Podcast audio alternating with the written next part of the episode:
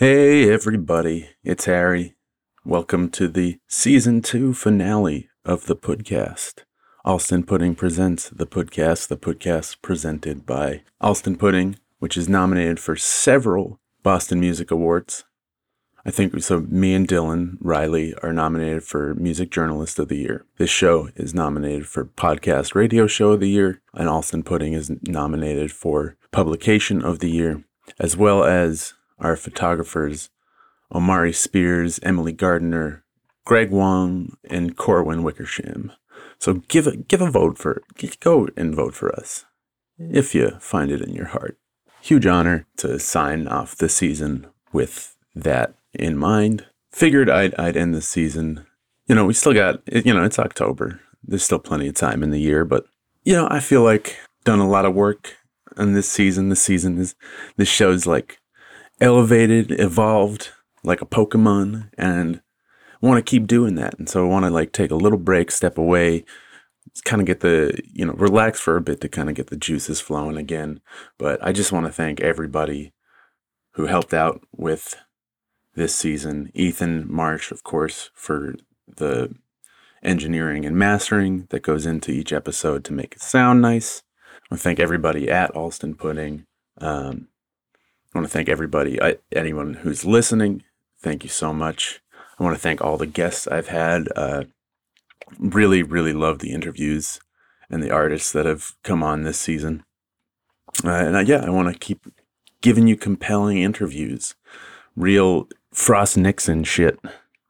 Anyway, uh, for the season finale, this is you know this is the equivalent of a shit post episode. I'm talking to Ben Benattis, my fellow Allston Pudding staff member, and we are analyzing, dissecting this cultural phenomenon, this this meme, the quirked up white boy busting down sexual style with a little bit of sauce and goaded with the swag.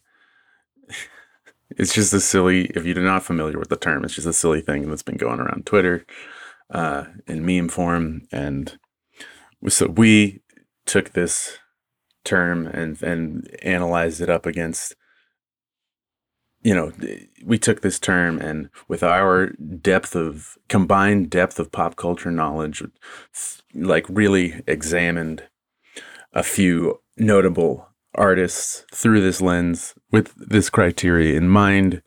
It's silly it's goofy it's fun. It's i figured it would be a, a silly way to end the season and glad we did it. So thank you, Ben, for coming on and being silly with me. Yeah. So that once I'm not doing an outro to this episode, it's just going to end. And that will be the end of season two. This is a good one. I like this one. Thanks, everyone, for listening. All right. Hello. Another episode of the Allston Pudding Podcast. I'm here at the record company again. They let me back in to the building, surprisingly. I am here with Ben. Ben, Hello. introduce yourself. Hey, um, I'm Ben. I'm, uh, I'm a staff writer, Allston Pudding, acolyte of the Record Co. Here, here at last, on the hallowed, in the hallowed RSS feed of the podcast. We were just doing our our BeReals together, uh, and talking about how BeReal is the the pure new social media site. Yeah, we we took a staged photo for our BeReal. I don't, I don't, I don't think I feel like that's unfair to us. It was like, coordinated, but it was nonetheless real. I don't know. I don't yeah. know where that falls on the. yeah, if you're in the same room and you get it at the same time, then I, I don't think I think that's what they want. Ideally, who knows what BeReal wants? they want you to be real. It's right in the name. Maybe and, a little too real. I was like, not to be crude or anything, but I mean, it is this show, so I don't really care what if I'm having a special moment to myself? You know, what if I'm spanking it? okay, well, dude, the first jerking f- my gherkin. the first day I got BeReal, I I was on the toilet, and I was like, "Do I, do I, do I make this like it's it's called BeReal? Like that's that's what I that's what it wants from me ostensibly." But I I couldn't bring myself to post a selfie of me taking a poop. I didn't. I really didn't. Uh, my friend had one of her on the toilet. Yes, just yesterday. but because she, she was in, must have been in a bar bathroom. She lives in New York. There was a cockroach by her foot, and she took it. But you can see that she's on the toilet, and it's uh, There's nothing realer than that. uh, no, that's real. It's raw. it's as real as it gets. Yeah. All right. But anyway, I've asked you to join me here today to discuss a very important, very, usually I have, well, actually, I was about to say, usually I have musicians on this show, but you are a musician. Why don't we get that out of the way? Oh yeah. Tell us what you actually do, other, uh, you know, beyond Allston Pudding. Oh, um, yeah. I play in I play in a couple of bands. Um, I'm a I'm in this band called Indoor Friends. It's a pop punk band. I play bass in that band, and I'm I'm in uh, I'm in the touring. Uh, I'm in the live lineup of this band, the Collect Pond. Uh, iconic, iconic local band. Absolutely. and the Collect Pond, the, the project of Dan Moffat, one of our other Yes. writers. One of our own.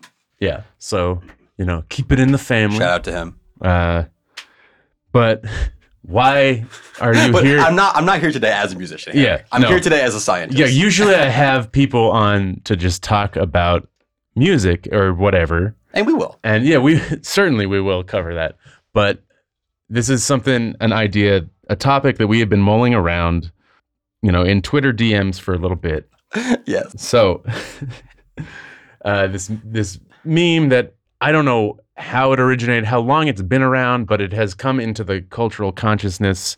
It's a phrase that once you hear it, you can't unhear it. Yeah, you can't escape. I it. don't I don't know when I first heard this phrase, but it has haunted me since that fateful day and I and I have yet to yet to escape it and it's it's it's rattled around it's rattled around the old noggin for for some time. So we're talking about today on the podcast the quirked up white boy with a little bit of swag, goaded with the sauce, busting it down sexual style, Sexual style.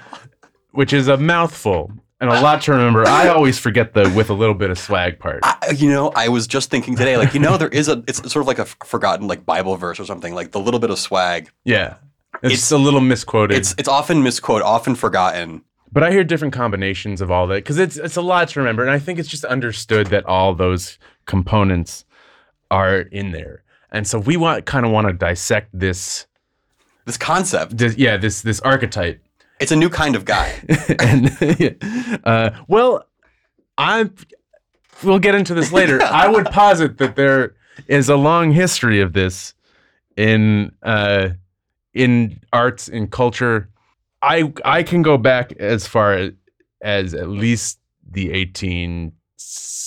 Oh my gosh, you went that far. Yeah, I think I think we have prototypes at uh, what what I'll call prototypes. Maybe not full on, Uh, because it's always you never Right. really want to go back to the past and like apply the same terminology. Mm-hmm.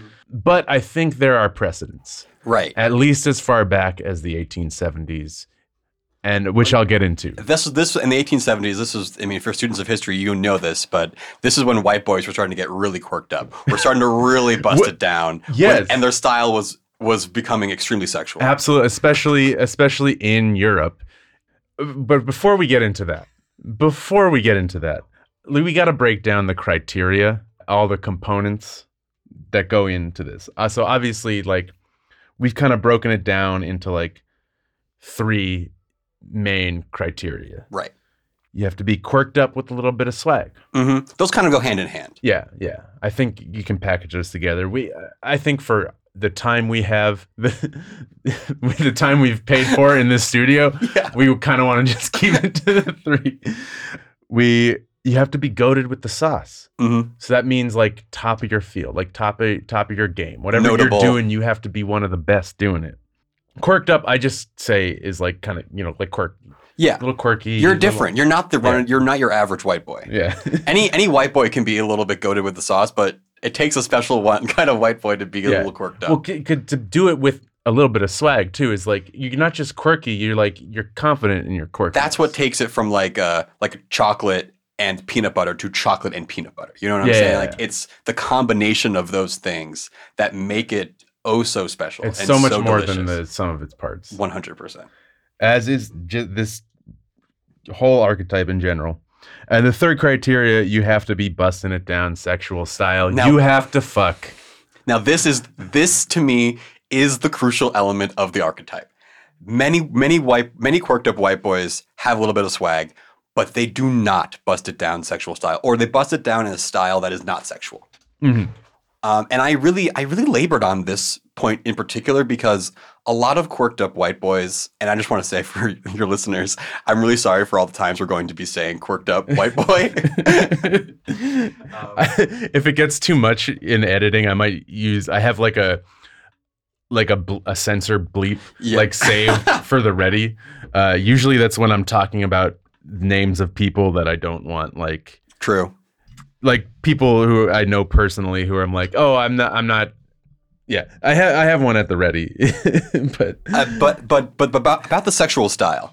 Um, uh, please tell me all about what. tell me all about your sexual style. Oh, well, it's not my sexual style. Um, but it's about the style, you know, the style on which you bust it down. Mhm. Um, it may be, I think, to be a true quirked up white boy busting it down with a little bit of swag, that's the sexual style. You, you, the style has to be sexual. I think that's crucial, an aspect that is crucial. Because I, in my research, in my, in my, you know, when I was in the library, I was going through the stacks and I was coming across all these white boys that were quirked up and they were busting it down, but and the, and they may have been found to be sexual like like um you know you have your like David Byrnes or Julian Casablancas's these white boys who bust it down and they're quirked up but but the style itself is not necessarily sexual. May, they may be found to be sexual as as an ele- you know as an offshoot of Oh, of I, their busting I it know down. people who find David Byrne incredibly sexy. Absolutely. You- but I two don't of them think are in this he room. busted down sexual style. exactly Well, the busting it down was not done in a sexual style why don't we? Yeah, why don't we start there with with the two out of threes that we were talking Right. about? So so people who, you know, are definitely two out of these three. They're definitely and David quirked up. Byrne is a great place to start because quirked up. David Byrne is quirked up with a little bit of swag. I'd say a lot of bit of swag. I think there's never been a white boy who's been more quirked up than David Byrne. Yeah, I I can't s again because I'll take this all the way back to the 1870s if you give me a chance, which Oh, I we- will. and we will. You actually, this is my show. You're not. I'll I'll make the chance. Uh, you take it back. uh, but you know, he certainly was a, a quintessential. Had a quintessential quirkiness when he was rocking in the 80s. He goaded with the sauce. Incredible songwriter, incredible musician He is goaded. absolutely goaded. He busts, uh, like you were saying perfectly. He is busting it down, but not in the style that one would describe as sexual. No, no. You might look at his busting. He might look at him busting it down, and you might feel it that it is sexual. Is a It's it's it's arising sexual feelings within you, but that is on you as a viewer, as as the audience of of the white boys of a Oh, white, uh, yeah. as the perceiver. Um, thus, it is not g- being generated self sufficiently from the white boy in question. If if if you watch Stop Making Sense and you got to crank it, then by all means, and and crank it to the big suit. the big oh my god the big suit don't even get me started on the big suit But- down, down, Ben. down down oh sorry yes. So David Byrne, uh, love him to death, but two out of three. he's so close yeah. he's so close So close. Uh, my friend, when I was describing what this episode, like the topic of this episode, and was like asking him for input, of course, David Byrne came to his mind, and he was like, he was like, yeah, he'd be two out of three, because I, and this is his words, not mine. So David Byrne, if you hear this, not that you will, but if you do and you get mad, this, this, these are not my words. This is what a I think if friend David, said about I you, think if David, Byrne Byrne. heard this podcast, his head would explode. well, so David Byrne is someone who has definitely had sex, but may not know what sex is. Absolutely. yes, yes, precisely. He he's studied it. He's read about it in books. He's had it. He has. She has a, at least one child. Yeah. Um, but he's got a kid, so don't, he I don't think he's ever been horny. That's the real differentiator. watch out. Watch out. Uh, all right, so my other two out of three is Michael Bolton. And and this is is an extremely good example in the other direction. Yeah. So Michael Bolton is goaded with the sauce. Fantastic vocalist. He is definitely busting it down sexual style. That's his whole his whole oeuvre. Mm-hmm. You know, Very sensual man. he you he makes baby making music. Michael Bolton fucks. He gets fucked too, by some, not me. His personally. style is extremely sexual. yeah, but he's not quirked up. No. he does. I would say he has a little bit of swag. Yeah. it's not. It's not in a quirked up way. And that's a just a little bit of swag is all you need to A little be bit of swag goes a long way. Less is more, actually. If you're trying too hard to be swaggy, yeah, I'd say like you're compensating for something. yeah, like like a like a Jack Harlow type. Like you, you he's trying to have he has too much swag and it Um, makes that's his a name I want to edit out. beep. Sorry. I don't even know. I like. I don't have anything against him. I just like. I He look at him like. I don't have time He doesn't. You know, there's there's only so much time in life, hmm and it's life is precious. And you know, Harry, we're spending it in the exact right way. Yeah, life is too precious to listen to Jack Harlow. But now that we've brought him up, he's going to be on the playlist for the episode. Oh So, yeah! Oh my god! The playlist for this episode is going to be so Yeah. bananas. Oh, they they tend to be. okay. Uh, do you have any more two out of threes? yeah. I mean, um, I have um, I have Bruce Springsteen here. Mm. Um, but it's Good sort shout. of but Michael Bolton is kind of the is the better example. I think I wrote down Bruce Bruce as too normy. Yeah. yeah. he's yeah. he's definitely sexual, like like Michael Bolton. He's, he's certainly white, um, and he's certainly busted it down. But again, he he's a little bit too normal. He's a little bit too like blue collar working class. He he's definitely a strange guy, but again, he's he's he's too normal. He's Yeah. way too normal. He's not really quirked up. On the flip side of that, someone who I've always seen as an analog to Bruce Springsteen, and I think he's because I don't like this this person I'm about to say. I'd say Billy Joel certainly quirked up, although I wouldn't say he has a little bit of swag. I don't think Billy No, Joel he has any zero swag.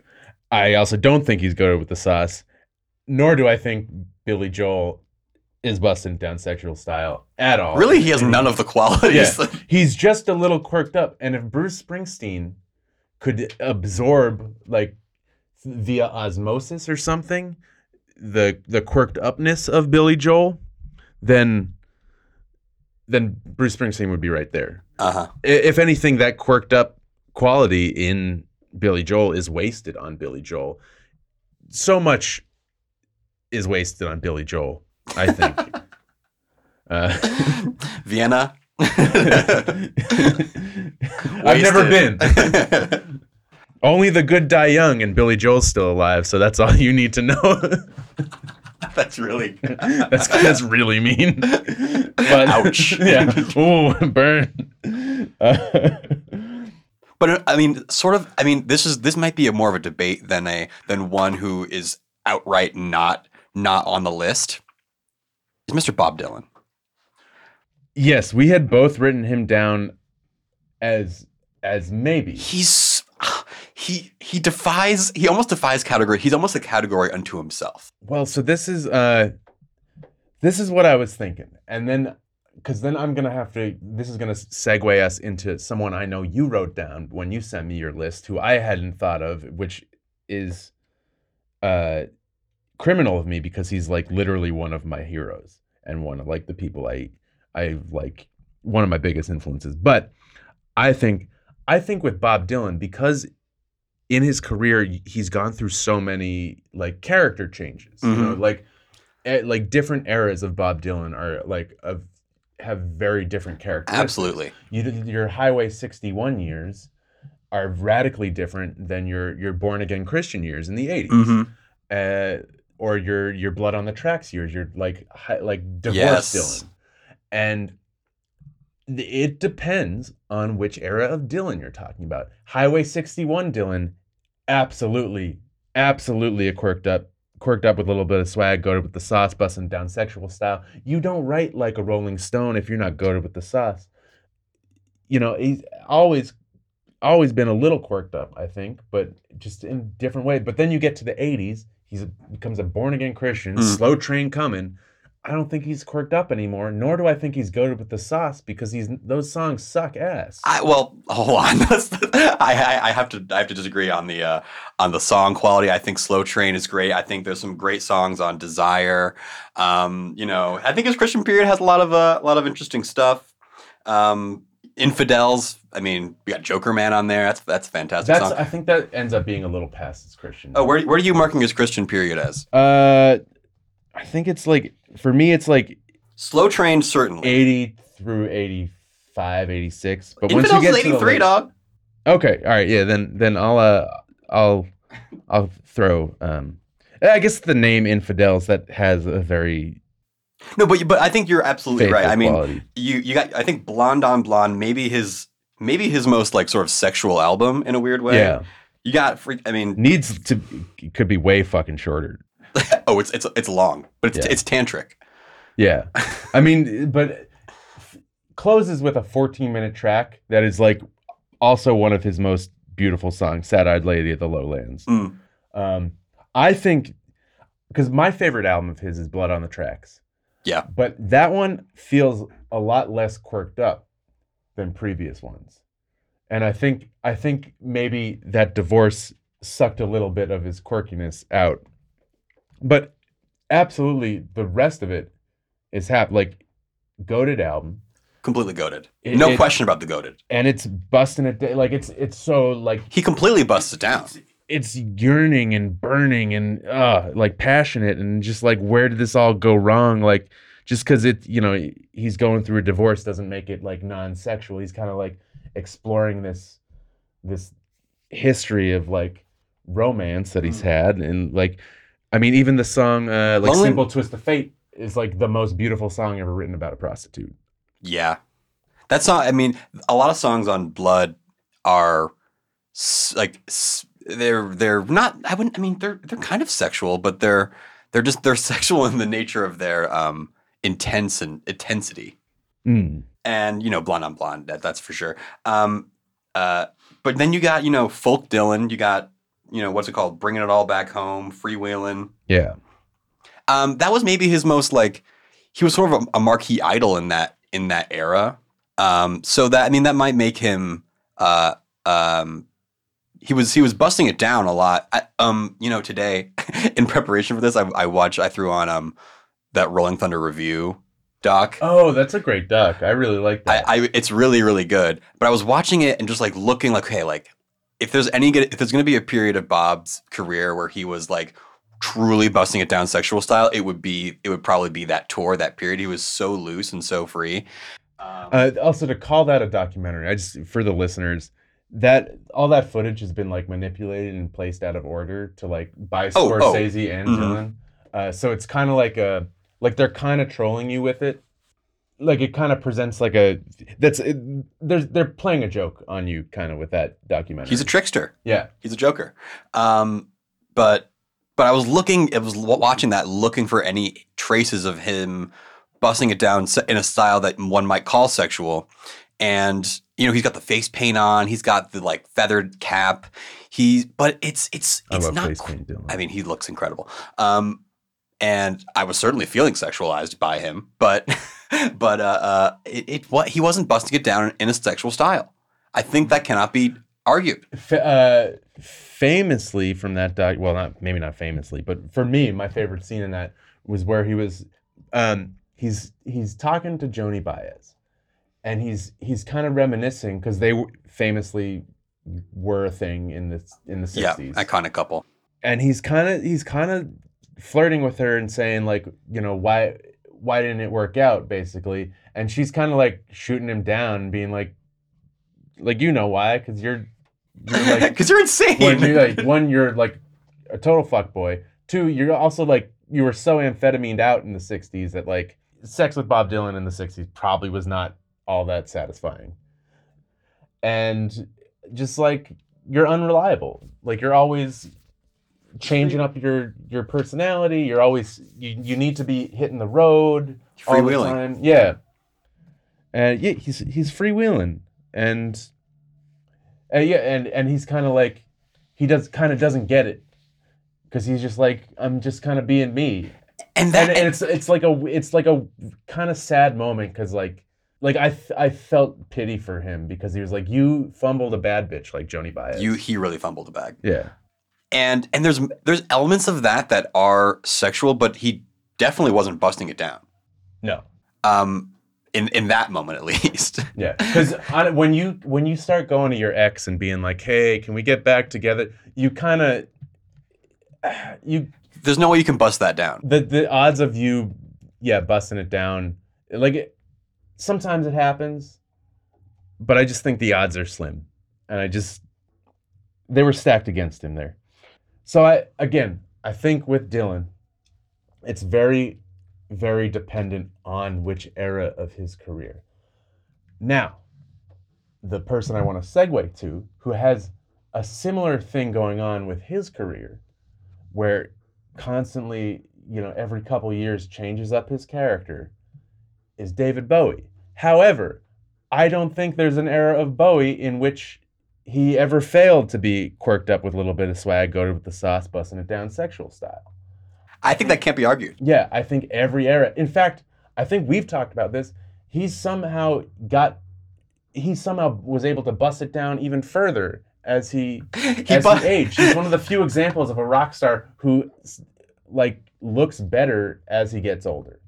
One because he's got off drugs and like ga- actually gained a little weight, which totally works. Like '80s Bowie, Labyrinth era Bowie looks so much better, just like in a healthy sense than like Ziggy era Bowie. Mhm.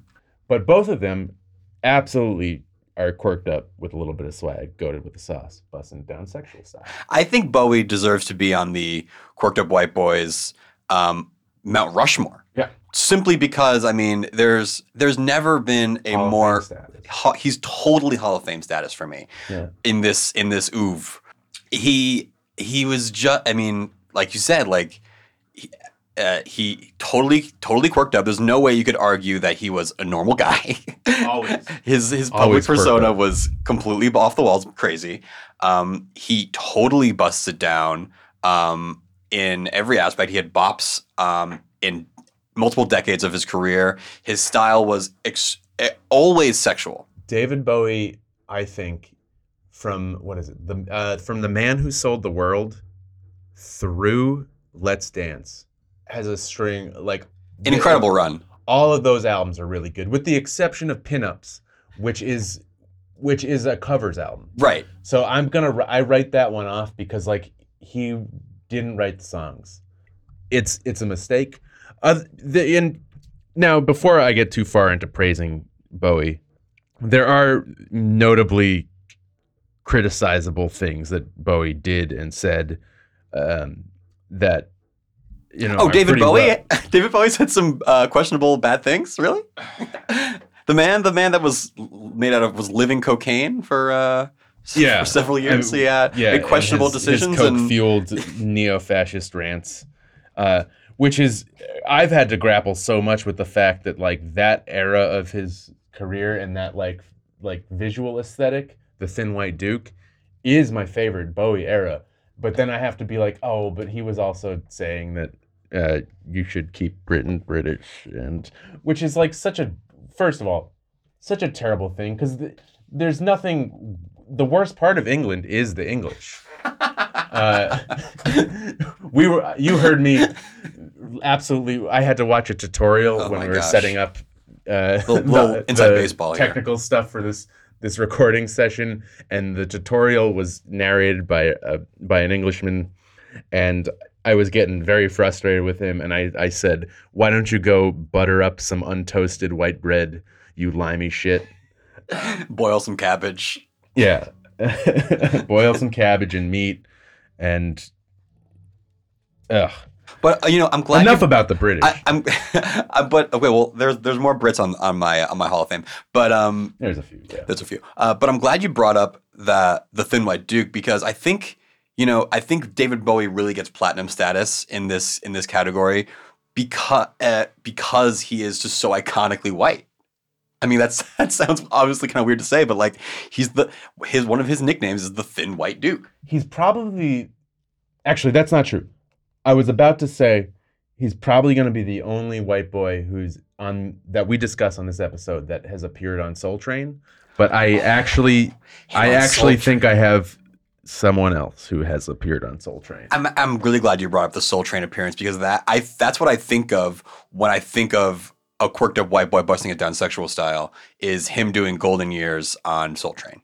I watched. That's a YouTube video that that gets a lot of play, a lot of play from me. I I will watch a lot of. Okay, yes. So he will not be the only person I mentioned who has been on Soul Train.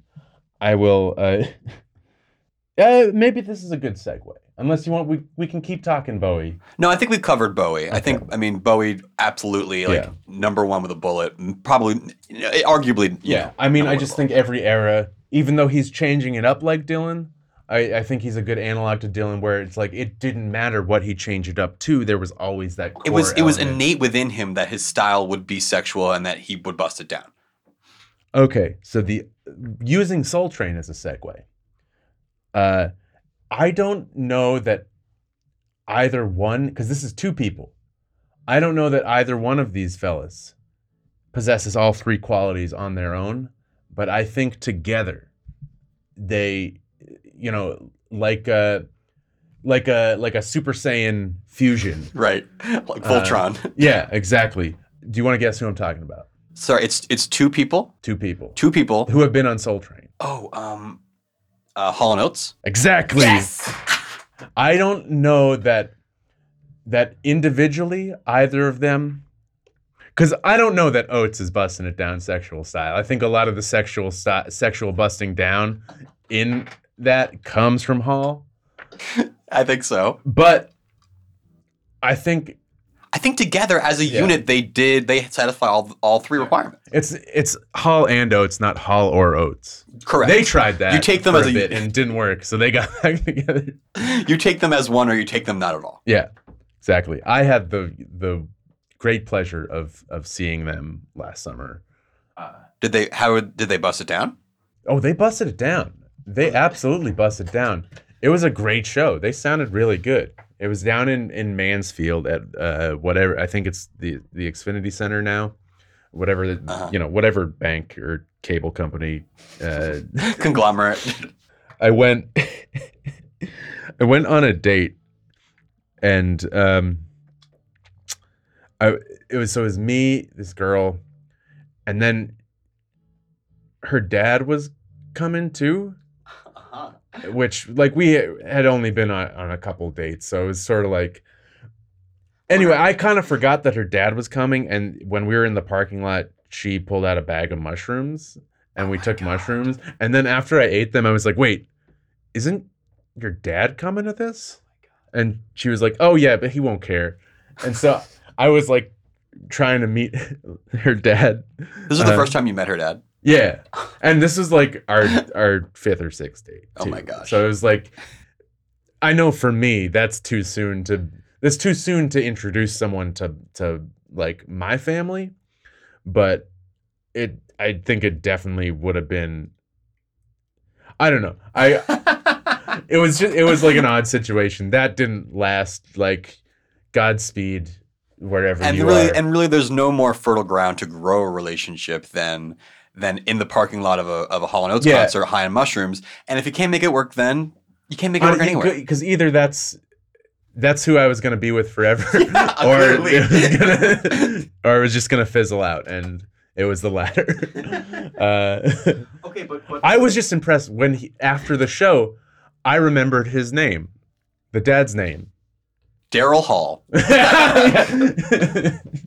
Yeah, I was I was dating Daryl Hall's daughter, and he came up to me and he was like, "You know what? You're pretty quirked up, son." you're a pretty, you're, you're a pretty worked up white boy, if I do say so myself. and, and I should know because I work I work with Oates. I know Oates. uh, no, uh, their stage banter was was really funny between each other because they were like, it was less like guys who were in a band together and more just like like a like an old married couple that didn't but who like slept in separate bedrooms now Uh, and just like sort of had their own lives going on because it like hall kept talking about feeding his cats and stuff and and Hell yeah. and oates was like was like hey daryl we have a show to play well, that's a great. That's It an was- amazing dynamic. yeah, it was it was a pretty awesome dynamic, and I'm like, I like, is this always kind of been the the case? Uh, but yeah, I think between the two of them, they create one unit Mhm. that matches all these criteria. And you think they're quirked up? I think th- uh, I wouldn't have without having seen them live and heard their stage banter and heard Hall talking about all his fucking cat, like feeding his cats and shit. And I mean, I think even the mustache alone makes Oates a little, gives Oates a very quirked up Mhm. image. Mm-hmm. But yeah, so I, th- I, no, I don't think they're like quintessential examples, but No, we got here th- via Soul Train. but they're in the Hall of Fame. Yeah. They're yeah, they're certain they, uh, They're the fit the bill to me Hall of Fame. as as a unit. Solo careers, no, I don't even want to hear the songs, but By that same token, though, would you say Steely Dan? That's, that's a unit of two. Steely Dan, could they potentially be? Were they quirked up enough? oh, they were absolutely quirked up enough. Yeah, yeah, yeah, yeah. I mean, Fagen and um, Becker. Becker. Yeah, I mean, because I mean, Walter Becker plays the guitar like way up here, and they're like, because somehow somehow they're they're super cool by virtue of of not ever trying to be cool at all, and actually kind of being sort of huge dorks. that that was And kind that, of their I that, think- that was their sauce. Yeah, I that I think that quality ha- is very quirked up. Yeah, they they were they they were so normy that they went all the way around to being quirked up. Yeah, Like they they they took um quirk quirkiness um as you know they took normalcy as a as their path toward quirkiness. Yeah. It was it was radical normalcy yeah, to it in the in service of quirking being quirked up. One hundred percent. so yeah, and I I don't even think as a unit you have to do that. I think both of them individually. You can put them in an individual. uh, especially with because like I don't know if you've heard like Fagen's like solo stuff. I'm it- ignorant. yeah, uh, Nightfly I think is the the one w- that I've heard, and that Hmm. that that one's really good. But yeah, the, the uh, no, they, yeah, they were. I was they were definitely busting down sexual style. oh, they were very. Yeah, sex- yeah, I think they were. I mean, I think I was only- just about to say, Did they nah, bust but it? then- but did they bust it down? Yeah, because Aja exists. That's true. It, that, I mean, musically, they bust it down. Yeah, like those bass lines, whoo, those sax. Yeah, they busted it down for sure. Now another question about a, about a unit. I mean, I also have on my list um, any of the Beatles, yeah, I had seen that, and I. So I think we could do a whole episode on this. So- just the Beatles. Being Yeah. So I I want to cover this. I don't want to spend too much time on the because Speed round. I like so personally, just in general, I love the Beatles. I'll always love the Beatles. I don't like to waste too many words on the Beatles because what could I say that hasn't already been said? You could say that they're quirked up with a little bit of swag, busting it down sexual style. I don't think that's ever been said about any of the Fab. Four. Yeah, I so I think if we're, I I think uh, I I'm loath to it. I'm loath to describe John Lennon as goaded in any sense, and I know that is gonna be, you know, there's people that are gonna have a problem with that. Classic rock Twitter is gonna come for you, dude. It'll it'll, it'll be the first time they've come for anybody in a long time. Suckers. Uh, yeah, I hope. Yeah, I hope this get makes the rounds. Uh, But I think John definitely busted it down in the most sexual of styles. Um, that's maybe my only argument for, for John. me, I think George is the one busting down in the most sexual styles because he's the he's the quiet one. He doesn't need to be all boisterous and in the front there. And like John, to me, is someone who's trying too hard a lot of the time. that's true. Uh, he had too much swag, you might say. he's trying too hard. Um, he also tried too hard to be like, like the the guy like promoting like peace and shit, and which is fine. Like peace is nice, but it's like, Give it a chance. yeah. It, I mean, imagine. um, imagine, if you will. yeah. um, I I really want to I really want to say you know just just to cover the other two, Ringo. I think he might be he might be my choice. as as the Beatle who busted it down. He was quirk. I mean, all four are quirked up. That's un, that's Yeah. that is undeniable. And I think he busted it down in the most sexual of styles. Um, Paul, Well, I mean, his his wife was like a, a model and actress. He's the Yeah. only one who like dated a model and actress. oh, Ring, I mean, Ringo was a full player. Um, Yeah. but I think, I mean, uh, uh, Paul, he he definitely busted it down. I mean, obviously quirked up, very light, Um, but he, I don't think his his busting was quite so sexual. He was he was um he was the cute one, you know. He's um he's a little more like playful and and um I don't know like ribbing. I don't think publicly. I bet. I bet Linda could. uh Linda would uh, would argue otherwise. Yeah, if, if she was still with us, she she could be like, "Oh no, he's a fucking freak." Yeah, Uh, yeah. Um, did you watch? Did you watch Get Back? of course I watched. I mean, back. it's incredible. I Um, mean, but yeah, but there I was mean- like was that Linda quote that was like you know people always think that um, John was the um, John was the the funny and the brash one, and Paul was the sweet kind one. But really, you know, they had they had plenty of of that in each other. Like Paul was yeah, Paul was super acerbic and mean when he had to be. If you've seen Get Back, you absolutely know what she's talking about. he's the one that's trying to wrangle him together get them together. He's a megalomaniac in a lot of ways. It comes off crazy. yeah. Well. I think I think John is too in a lot of ways. I, but I think in just like a more in a in a very different way. Where I think Paul was like, "This is our job. Like we're musicians. We're here to record a freaking album." Mhm. and they also didn't uh i talked about this documentary last time i was here with with hassan barclay. Uh what's notable about those sessions is uh george martin had died.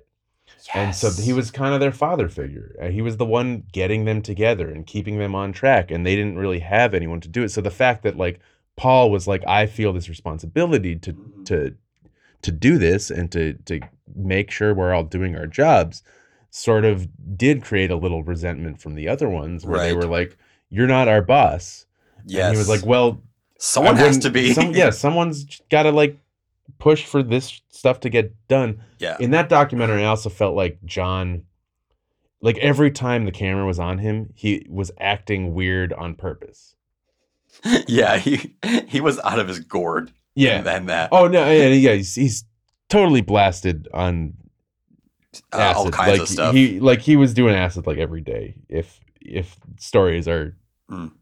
to be believed. But I also think he was doing it like he was playing it up for the cameras a little bit, where like he his his scene, his footage feels the least authentic in many Absolutely. ways because I think Absolutely. he's like playing up this this character rather than just being himself. he's sort of like all bits. Like John, like he's always doing a voice. He's always doing a like some kind of like riff on something. yeah. Um, which might just be like a factor of his a facet of his personality. And tying it back to the subject at hand, it, it makes him extremely quirked up. Um, and certainly I think I would say the most quirked up of the Beatles. Um, but But I feel like that quirked upness from him is like a facade. Like it's not Mm. it's not natural. Like he's he's built it up as as almost like an armor, as a shield to like deflect his actual personality. Mm. Where I feel so I true feel like true quirked upness comes from within. yeah. I, f- I feel like the other three are all quirked up in their own ways, but it's all it's always feels very authentic whenever I see footage of them or listen to interviews. Um, it it feels much more natural. Mm. But yeah, no, I'd say I'd say You know. So we can put that to bed. Like or dislike the Beatles, they are one of the most the They were biggest- certainly a the biggest band. bands, They yeah. Uh, were certainly a rock band. Say what you will about the Beatles, but they were definitely a band.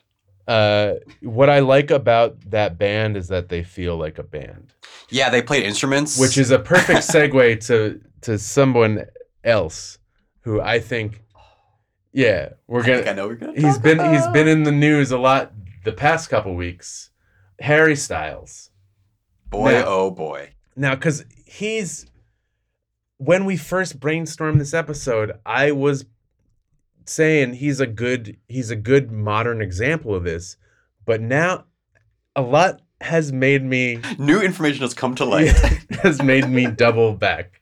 Again, so this is a, a good parallel to John Lennon where I feel like his quirked upness is a little for show. It's a fantasy. Yeah.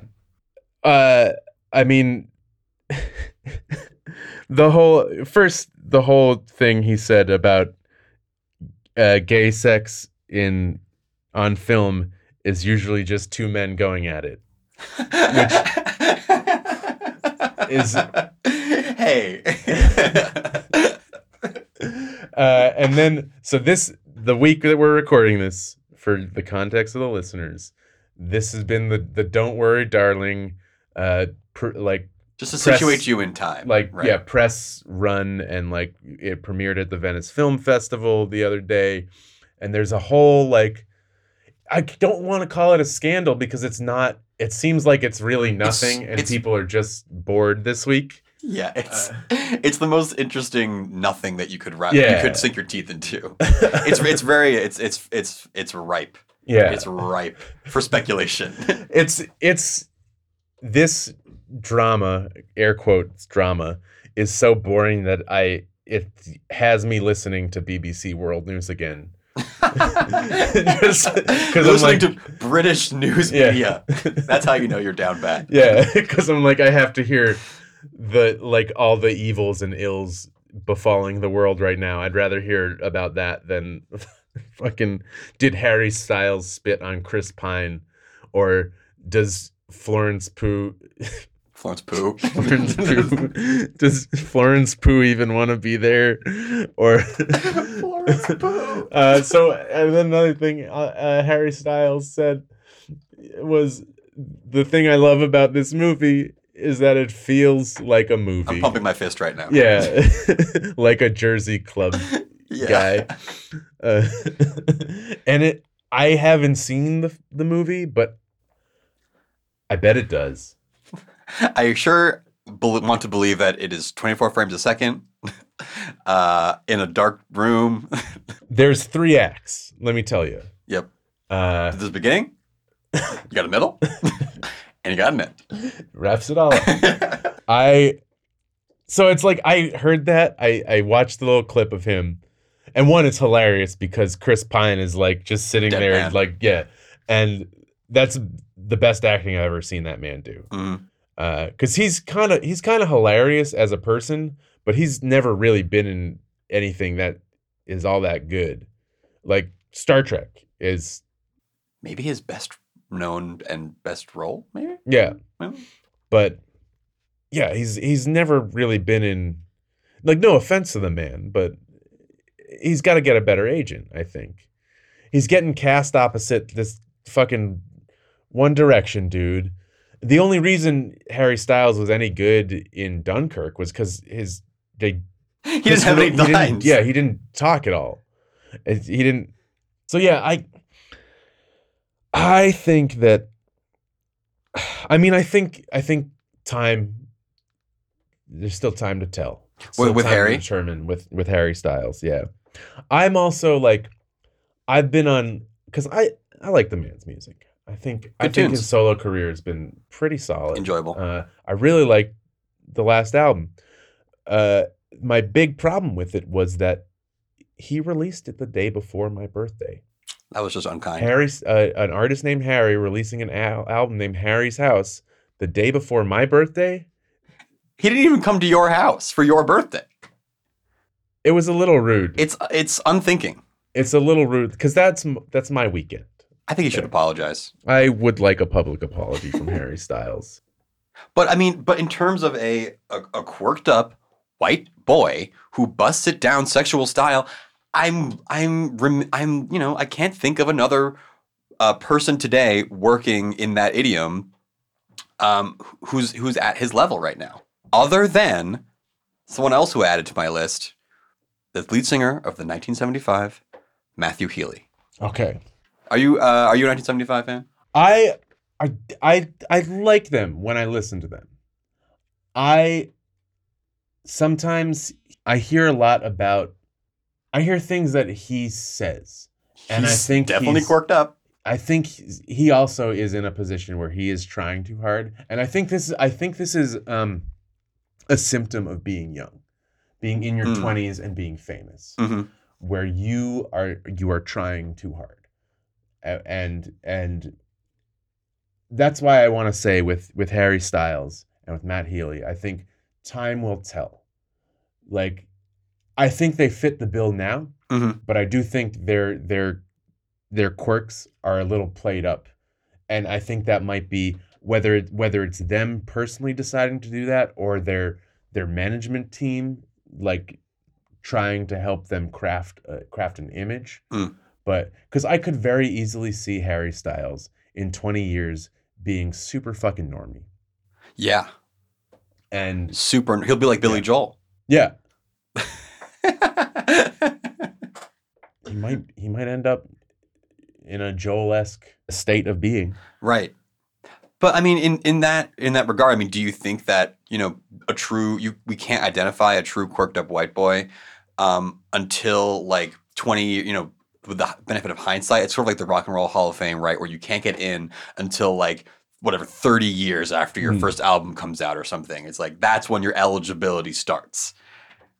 Well, so I think, and we're moving away from music. Two people that had come to mind for me, who are still very, very much in, you know. Well, one of them, it's it's weird to think that he's still in a very early state in his career. Actually, both of them, because they've been famous since they were teenagers. But uh, Daniel Radcliffe and Robert Pattinson, Yes. actors now. I feel like they're doing it in a much more authentic way than Harry Styles. right. Where Harry Styles, it feels like a performance a lot of the time. Where I think Daniel Radcliffe and Robert Pattinson are just kind of generally odd fellas. That you can't help but they like you you see them on screen and the, the choices they're making in the case of Radcliffe where like th- th- this the only a, a truly quirked up white boy would would make these kind of movies and make these choices. Radcliffe, who's about to uh, play Weird Al Yankovic, who I I mean, talk about a quirked up white boy who busted Yeah. down sexual style. Well, a, a- a long silence has entered the room. I don't know that I've the ever greatest thought. the greatest argument in, in thread history closed after 400 comments. I don't know. was know. Weird Al sexual? Yeah, w- was he busting it down sexual style?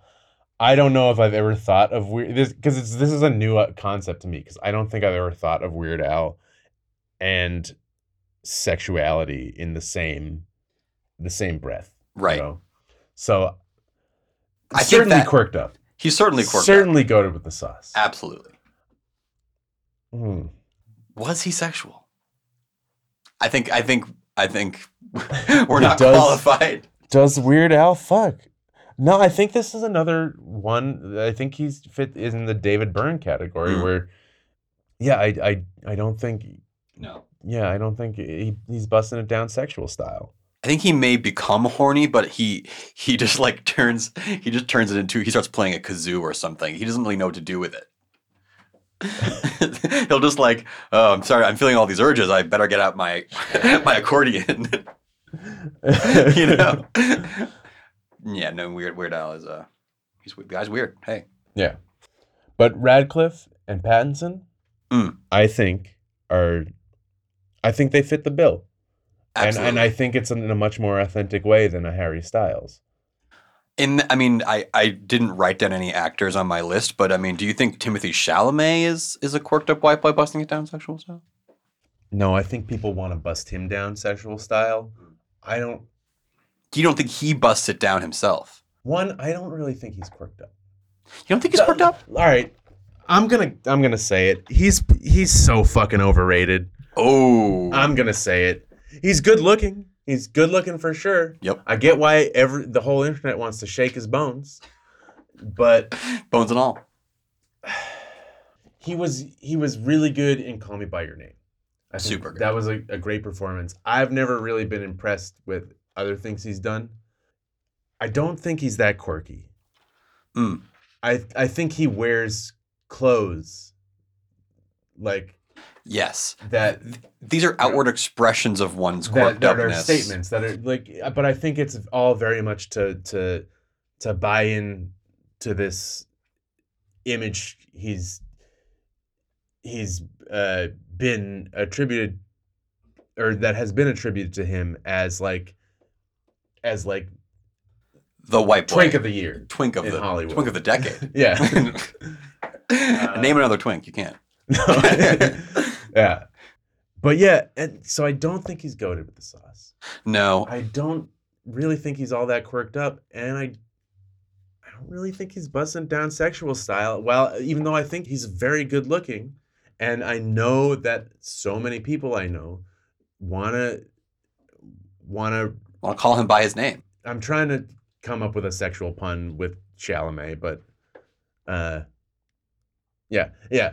Um, they, I mean, they, they want to. No, it's not working. Uh, Next. Yeah, it's, I- yeah, it's I. Yeah, I don't. I don't think he's. I don't think he's up there. I th- I think he's zero or three actually. I think he at least get. I mean, he's definitely white. You can't say that. He is white. He he. he He's a white boy. Chalamet is white. He's a white boy. Yeah. Uh, I I'd give him a little bit of swag. I, I'd give him a. I'd give him a kiss on the cheek. Timothy, if you want to get in here Yeah. and uh, He should come on the. He should come on the pod. yeah, he should come on the pod and maybe maybe argue his case hmm here. But yeah, no, I I I don't really think he he is this he fits this archetype. So of our generation, right? Like who who right now is someone we can look at and be like, that is a white boy who is quirked up and he's busting it down sexual style.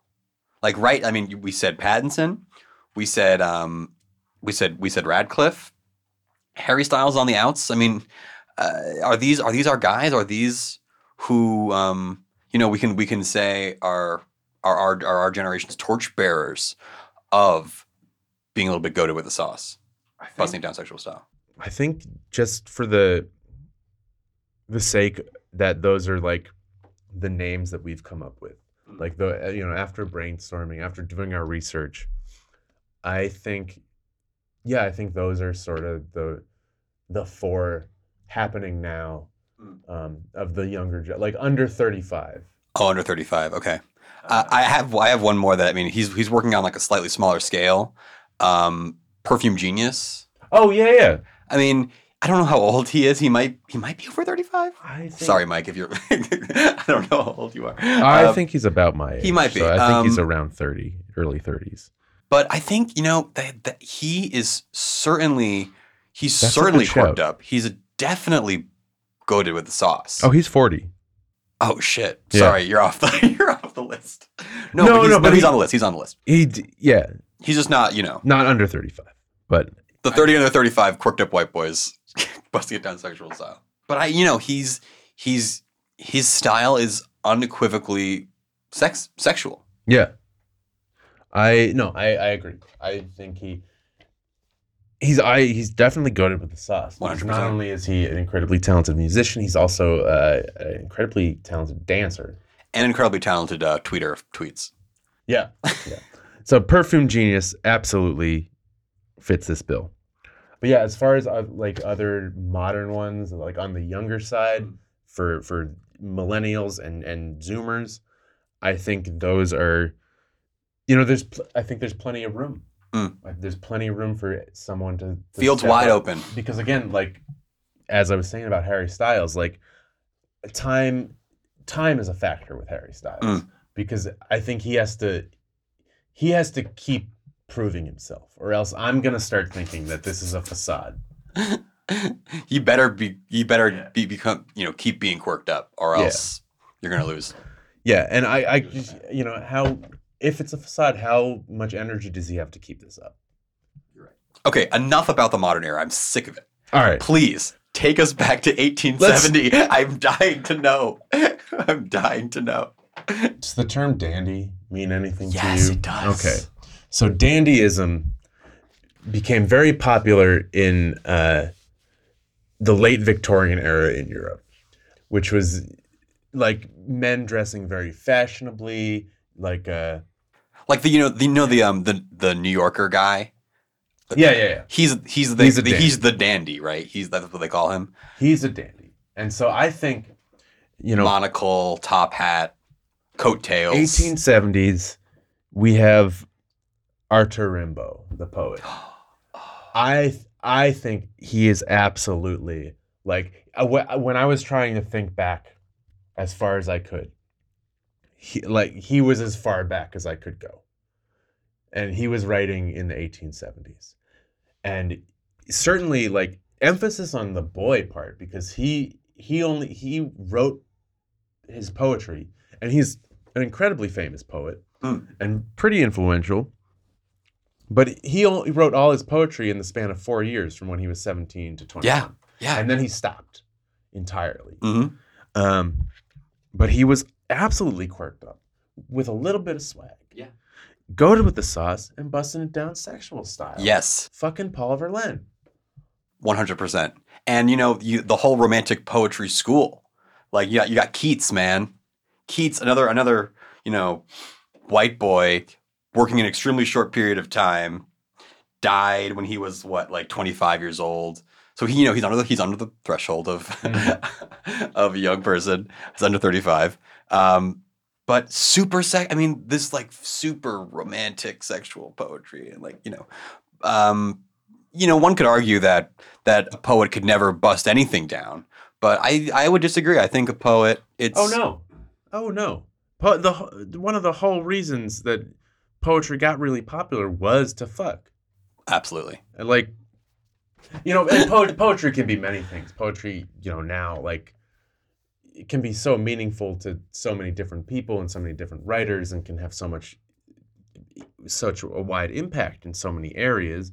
You know, like socially or, or um, you know, you can it can be very personal. It can talk about, uh, you know, talk about the state of society or like various forms of oppression. right. Uh, but there will always be poetry that was written to get laid. Absolutely. And so I think there is an inherent busting it down to a lot of, a lot, especially a, lot of white boy st- poetry. a very sexual style. Because uh, white boys often like don't have anything Yeah. else to like, like they don't really have anything in society or like politically to really have to write poetry to tackle. Exactly. You know, like they white boys have had it pretty good for a very long time. yeah, would agree. So white boy poetry is very much to fuck Absolutely. most of the time. And so I yeah, I think I think a lot of po- especially starting in the 1800s. Verlaine, Yeah. Rimbaud. Back to Dylan. Yeah. D- Verlaine and Rimbaud. What's that? What's that song? Um, Uh I like Berlin Verlaine and Rimbaud. Uh, Uh, you're gonna make me lonely once I'm gonna go. Yeah, yeah. Jinx. Blood on the tracks. Lot of the tracks. Uh, Uh, famously covered by Miley Cyrus. She covered that. She covered that. Yeah. That's rules. There's a collection of, of Dylan covers, and she covered that one. oh, that's so sick. Yeah, and I don't remember. I wish we could put her. We should have. I mean, if if this podcast could be like eight hours long, we we could have a whole subsection of like, you know, non men who non-white men. non. Oh, I was gonna do honorable mentions at the end Oh, okay. Well, perfect, perfect, Yeah. perfect. of, of people who are like, you would fit the bill entirely, So close. but you're not a white man, and Mhm. probably for the best. Probably for the best. so, Rimbaud. Uh, at the same same time in the U.S., you have Whitman. One hundred percent. Um, Goaded with the sauce. Then fast forward a little bit in the 1800s, someone I had mentioned in the DMs, Oscar Wilde. I think that's that film. Definitely. Um, uh, and a lot of these proto examples are are queer, too, Su- yes. Yes. uh, which is a very interesting. Just, just, just you know, a note about Yeah, about white boys who busted down sexual style. I mean, it's, it's, it's you know, it's an expression of of queer identity for sure. yeah, and so that is that's what's going on in the 1800s, Mm. and I feel like this. I almost because I, want to examine this as as it progresses because I feel like it's very much a a sign of the times, not in the Harry Styles sense. And Uh, not even the Prince sense. Prince, by the way, who should be an honorable mention. We'll get He uh, he is, yeah, honorable he is one of the honorable mentions actually. Um, but because I feel like it's it's because this the this archetype is making a comeback now. absolutely. That like because everybody we're talking about could very well be described as a dandy if this was 18th century. Totally. So it's really just the Harry term that it's really just the term that's changed hmm like the uh but like the archetype is really at the end of the day the same thing Yeah, and i think it comes and goes sort of based on societal views and depictions of masculinity yeah. I mean, the the the white boy who started it all, um, who started. I mean, us on this conversation on this tangent, Buddy Holly. Yes. Um, yeah yeah. I was thinking a lot about him in the lead up to this this recording, um, and just the way these the the ways in which a white boy was allowed to be quirked up in the public sphere in the 50s in the fifties, um, and how sexual he could bust it down in in that time um, was was there were I mean he, there were limits how on how quirked up you could be on how sexual you could bust it down. So I mean, and and then you have someone who you know like Elvis who um, took that to a whole other level. I mean, you can argue you he's maybe, certainly busted it down he's certainly style. busted it down sexual style. The, the hips the the legs the shaking, the whole everything. I mean, everything about him. i Um, think he's i don't really think he's that quirky I was just going to you could you could you could totally make an argument that he's he might not be quite quirked up. If, if you've seen the Elvis movie, that might present him as being very quirked up, but uh uh you know I don't I'm not I'm no expert I'm no scholar. I I don't I don't think he was, but I also like I haven't seen the movie. I don't really like Baz Luhrmann that much. I was probably just Baz Luhrmann is a quirked up white boy. Talk about a bo- That's talk about a quirked yeah. up white boy. Yeah, it's interesting that they're that Buddy Holly is operating in the '50s, which is a very um, a very conservative era. And I feel like it. Uh, you know, we go back to the the late 1800s that we were just talking about, like sort of the tail end of that Victorian era in in Europe, where that is, you know, even though, you know, like Oscar Wilde was imprisoned for being gay, Right. um, you know, you still there's still sort of like a a loosening in the progress in the historical progression of Yeah. like We're we're entering an age where a white boy can be a little more quirked up. Who a white boy can bust it down in a more sexual style. It's it's the, these ideas they're loosening. gone is the stringency of, of puritanism which had kind of been kind of been in place since uh Really, since since post post renaissance the enlightenment era Oh, is, is very unquirky Mm. but you go back to the renaissance and you'll we we you know we could go we could absolutely find examples of this in in renaissance Mhm. era totally. but then before that i feel like middle ages it probably wasn't a thing although i there we probably just don't know their names but i bet there were court jesters in the middle ages who were like Yeah, really busting it down. busting it down sexual style like one of those like i feel like that's an archetype in medieval like Yeah. stories where it's like there's like some court jester who like is just so so whimsical and funny that like the queen starts getting eyes for him and the king has to like i feel like Yeah. that's is that not like a famous story That's that's got to be something. so yeah i i think every era you can go back and find an example of this and i Mm. feel like the the societal reaction to that is very much dictated by by society's ideas of masculinity at the time Absolutely. Um, and you know, like you said, it's it's eternal. Since time immemorial, there have been white boys who are quirked up with a little bit of swag, who bust it down sexual style. And and God God love them all. you know, I know a, I know a carpenter who was a who was a little bit swag, a little bit of swag. uh i mean i'd say he was a lot of bit swag uh, yeah i, I mean Alright. I, I think honestly, I think Christianity is one of the biggest enemies to the quirked up white boy with a little bit of swag, go with the sauce busting down sexual style. Mhm. If anything is preventing preventing more white boys from embodying that archetype, it is the the stringencies of conservative religion. One hundred percent. Religion only lets you be so quirked up Yeah. Within the within the confines of of the faith. Yeah. Which I mean, for I mean, I this is specifically Catholicism now, but for a religion with its own little Macarena dance moves and uh that tells you that like God is this cracker, is this little fl- also, True. one That's quirked taste- up. Pope Pope Francis, they taste so fucking bad. Shots fired. Yeah, it get get a little get a little seasoning on it. Leave it to leave it to white boys to serve on Where, seasoned where are the communion flaming wafers. Where are the flaming hot communion wafers? Put a little cool ranch on All it. right, yeah, we're now we're getting into religion. Now I, I have to veer away from this. Now, uh, I'm gonna get canceled. I'm gonna go to hell That's that's the ultimate cancellation. I like to have fun. Just because you're a little quirked up, you go to hell. Come on. Uh, a couple other people that I had written down. Getting back to the modern era Yeah. a little bit. Um, Elton John. Yes. Elton John, absolutely.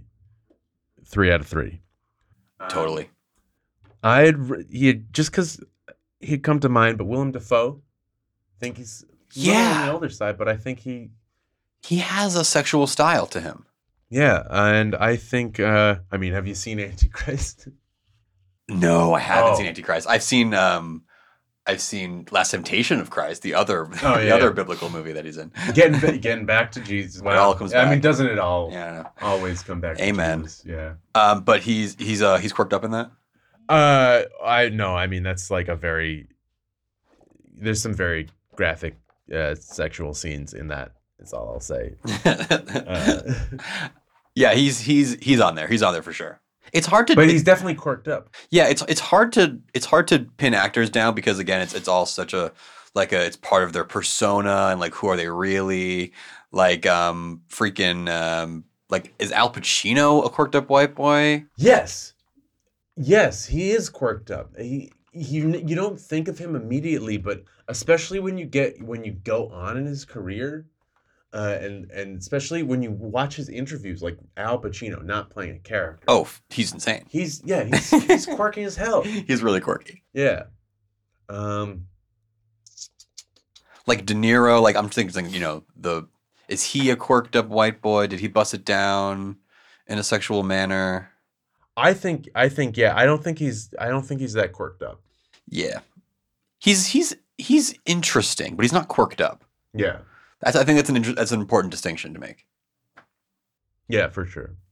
Um, yeah, no, but but I mean, actors. I mean, like you said, like there is something about Willem Dafoe's screen persona that is that fits with this archetype, right? You know, like same with Pattinson, same with um, same with Radcliffe.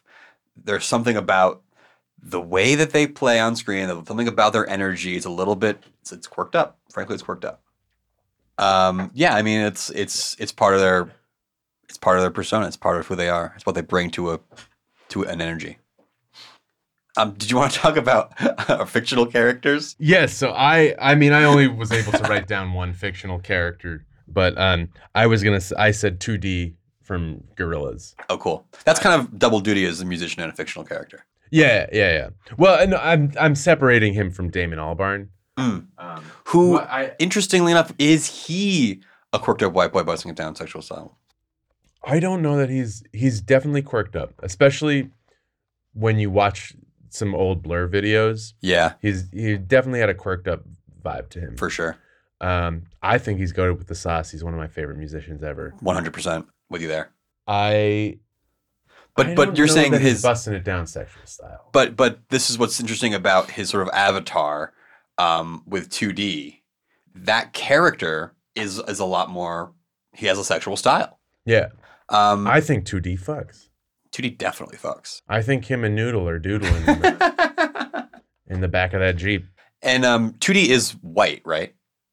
That's my only wrinkle with this submission. Yeah, I think I think Noodle is supposed to be some type of Asian. Asian. Yeah, but and I one do- of them is I like just a monster, is right? white. Like Murdoc. Murdoc- Murdoc is like a goblin. Yeah, he's Well, He's there's there's a whole there's a whole lore and story to I the don't like. know it. Well, because Murdoc at one point like drugged 2D. What? and, uh, this is like Plastic Beach era, I believe, oh my god. or maybe before that. Yeah, the, Murdoc like drugged 2D and like kept him kept him sedated until they had to perform a show or something. Yeah, you should look into the like gorilla the Gorillaz lore. Uh, it's pretty nifty. Each album has like a thing going. on. Whoa. Interesting. uh, But yeah, 2D. I think he's got he's got like sad boy energy for sure. Uh huh. But that that I don't think is uh is ever directly clashing with with the rest of these qualities. Yeah. Um, in any case, let like 2Ds or or not. hmm Um, so that was the fictional character that came to my mind immediately. Uh, I don't know if you. Oh yeah, I got. I got. A, I was thinking about it. Number one for me, Fox Mulder, uh, from oh, X yeah. Files. oh, absolutely, yeah. uh, Foxy Mulder. he's certainly sexual style. He certainly has a sexual style.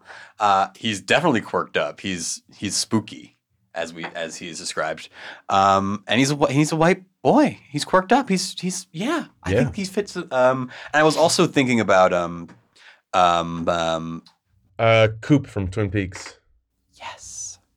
Yes. I was th- I was I was really really wrestling with this. Like, okay, Du- Dale Cooper, he's certainly he's one of the whitest boys we have on television. Um he's definitely quirked up. He's so unquestionably so quirked up. so quirked up. Does he bust it down sexual style? He's desired. He's very desirable in the show, within the show. But does he himself bust it down sexual style? That's my question to you. I think so. I I think so because I because as soon as soon as like Annie is introduced at the end of season two, Mm. like we he just needed a catalyst to bring out because when it's when it's Audrey trying to sleep with him in the first season, Yeah. he d- you know he does the the correct thing and is like, hey, I'm down. not going to sleep with a high school student. King. But you know, as soon as someone age appropriate for him is introduced in the show as a love interest, then Mhm. he's like, "Oh, time to time to get that swag on." One hundred percent. Yeah, And there's there's also something about just the world of like all David Lynch things have a weird sexuality to them. Like I was even thinking about um um Blue Velvet, which I haven't actually seen, but I was just like I just know that that's a very like sensual sexual movie and certainly a quirked up one. Um but but like you know the the the context within which Dale Cooper exists with you know that that Lynch puts him in it's it's got this like it's Lynch Lynch is a quirked up white boy first of all Lynch Yeah, is David Lynch absolutely.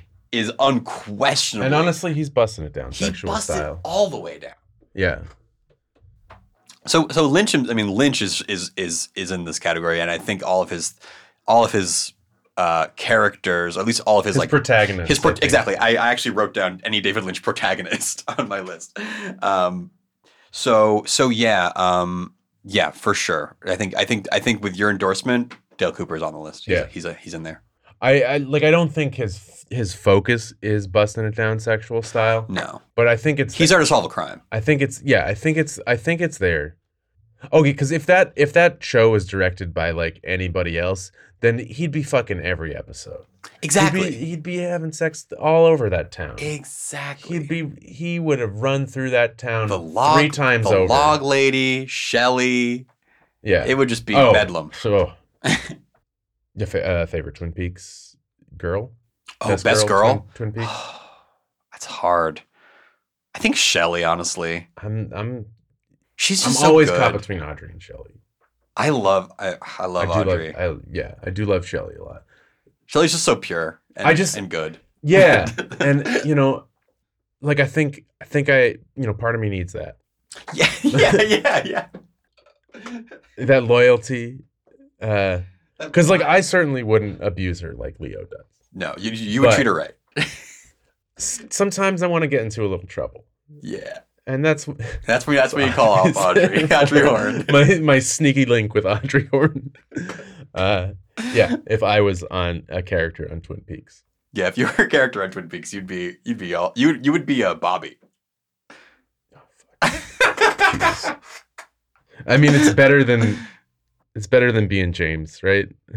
Oh God. no one wants to be James. Uh, uh, singing singing my songs. what a beautiful song it is. Just you. Terrible. I think I'm Sheriff Truman. Just for the, you know, you didn't ask, but. No, no, that's um, um, I actually th- not to not to have main character syndrome, but I think Coop is probably the one I relate to most on the show. yeah.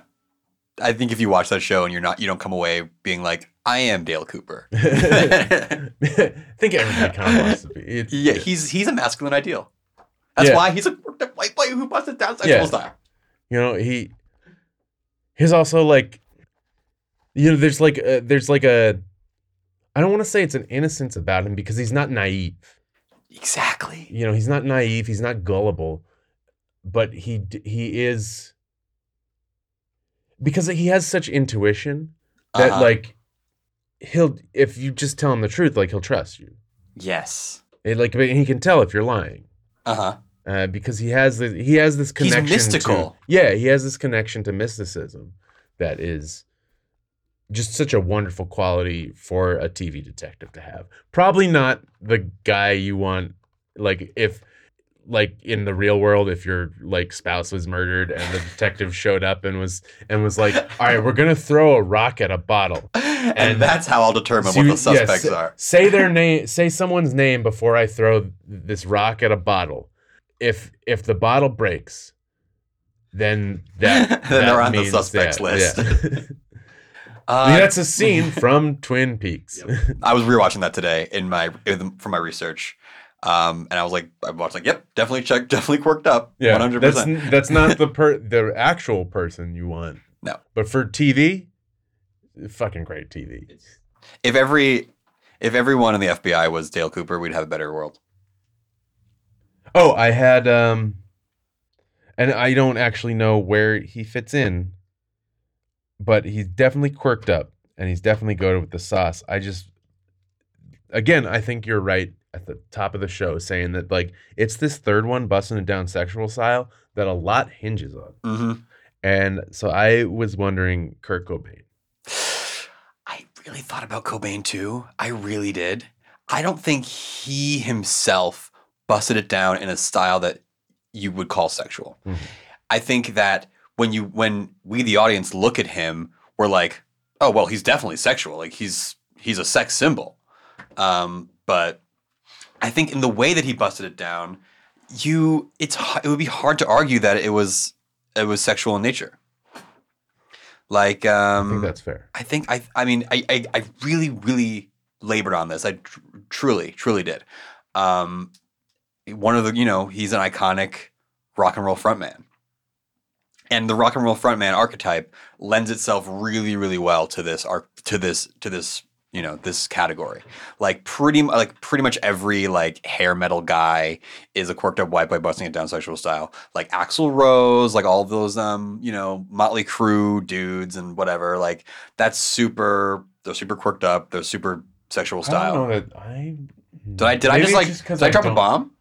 I, maybe because I don't really like Guns N' Roses that much, and I don't. I think Axl Rose is a fucking douche, but I don't know that he's. I would never think of him as quirked up. Hmm. Nor would I consider him good at the sauce either. But that's a whole.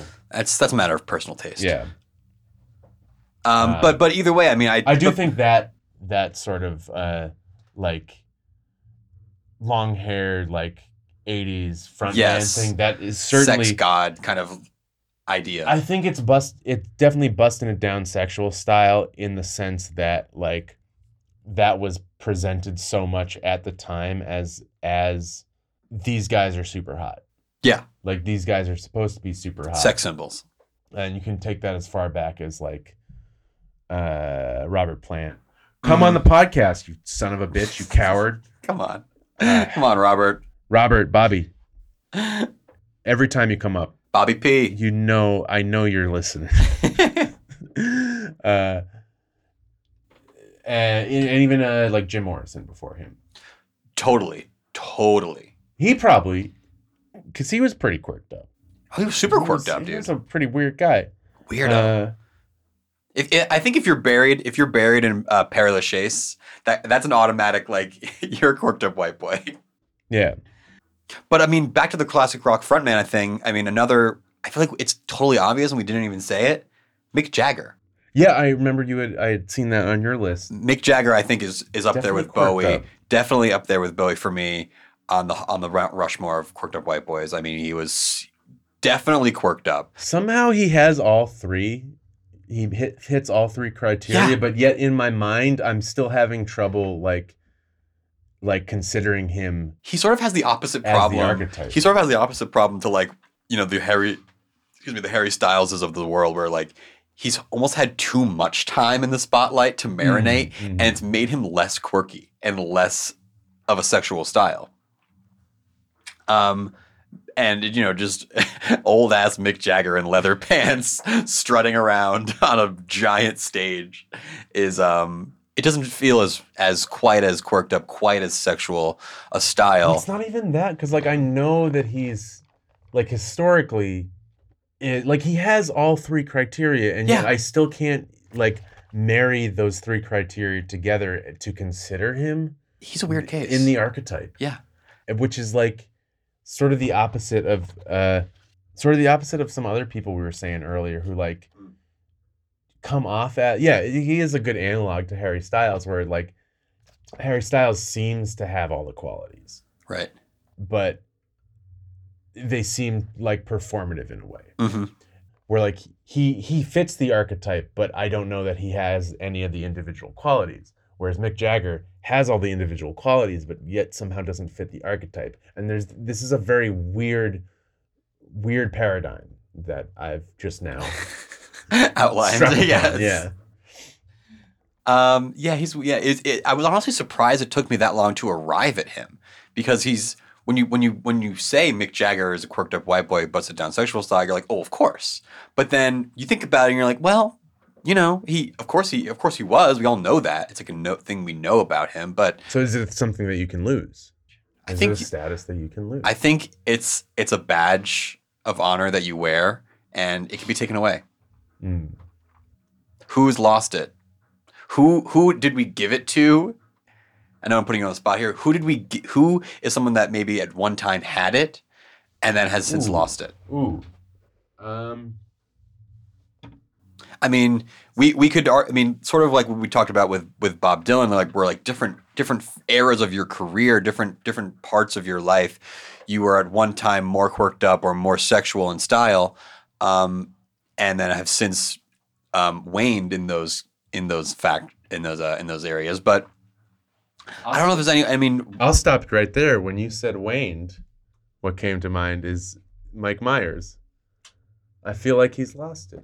Maybe it's just because I'm hoping for a new Austin Powers movie, but also like, no offense to the man, but he's not that he was ever much of a much of a looker, but I, I feel like people don't. He's not in the best uh, shape now. Well, I mean, I also want to say that you don't have to be good looking to bust it down sexual stuff. No, no, no, absolutely not. But I don't think people want to watch an Austin Powers movie. All right, you know, here's a here's a fictional character, Austin Powers. Oh, absolutely, absolutely shut it in down. this category. Shut I'm it not gonna. down. I'm not gonna. You No know, slander elaboration. Mike Myers, the man, for. But yeah, Austin Powers absolutely is a fictional character that meets, meets these criteria. No, uh, no one could argue with that. No one. Yeah.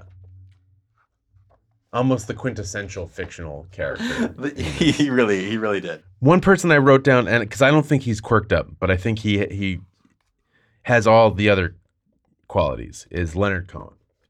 Yeah, And yet it's so weird. there's there's a subtle quirkiness to there's like a very spiritual quirkiness to him. I just saw like this doc the documentary Yeah. that came out, Hallelujah, uh, that came out a couple of weeks ago, and it was one beautiful. Um, but he does have he does have this. It's it's like a it's a subtle quirk. yeah, It's- but it's not. It's never in your face. it's like a poet quirk. Like all, like you're saying, like all these poets.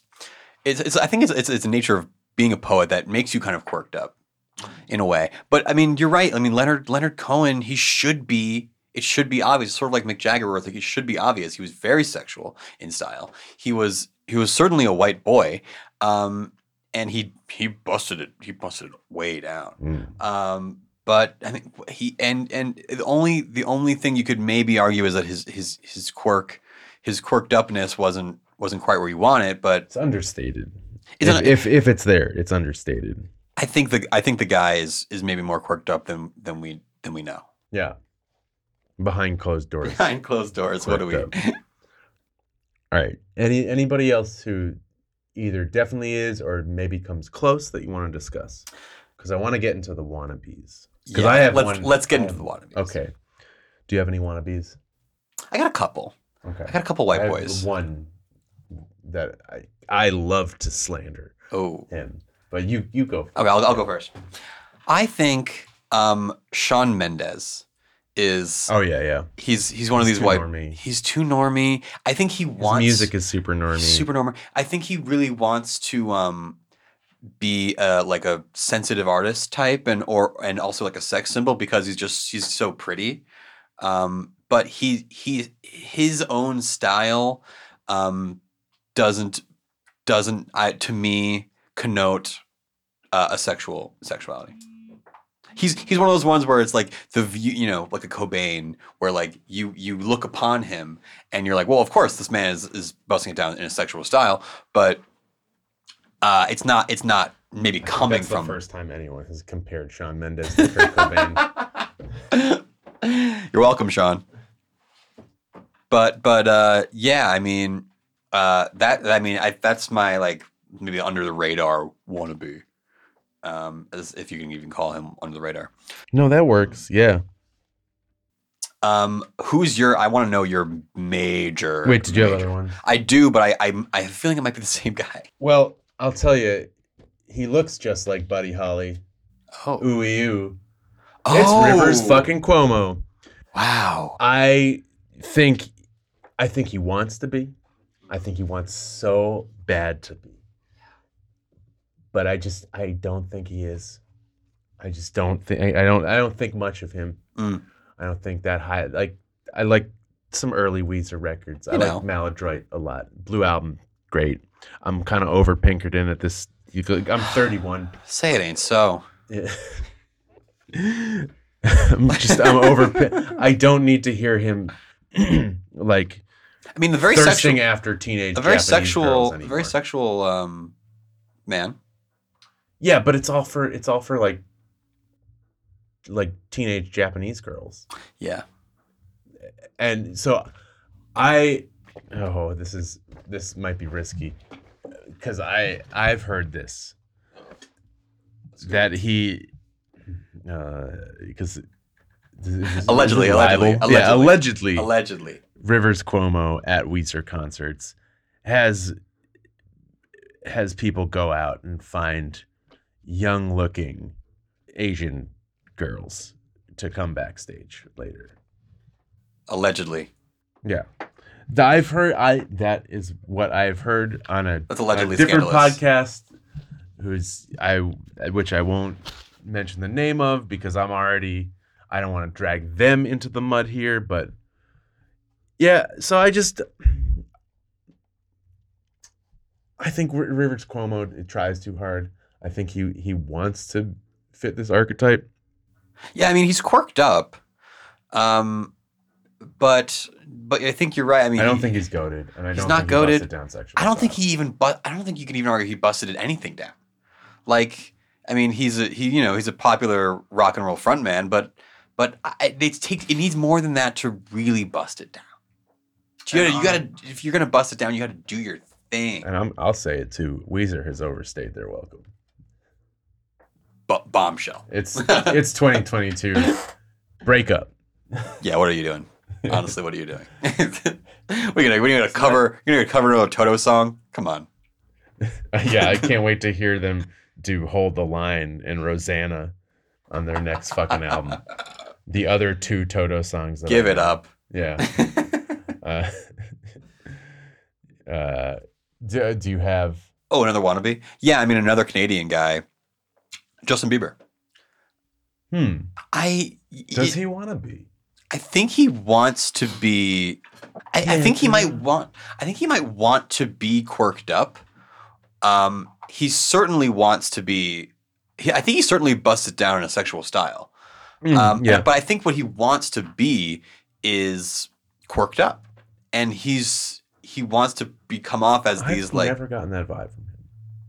I think just the way he, you know, he carries himself, his like tattoos, he cavorts with these alternative, uh, you know, he like tries to, you know, uh, uh, coast off of your like edgier types, like a Post Malone, like uh, I don't know, um, and I think his recent pivot to um, to the faith, to Christianity, is maybe a little bit indicative of his of his failings at being a a quirk, a, a more of a quirked up white boy.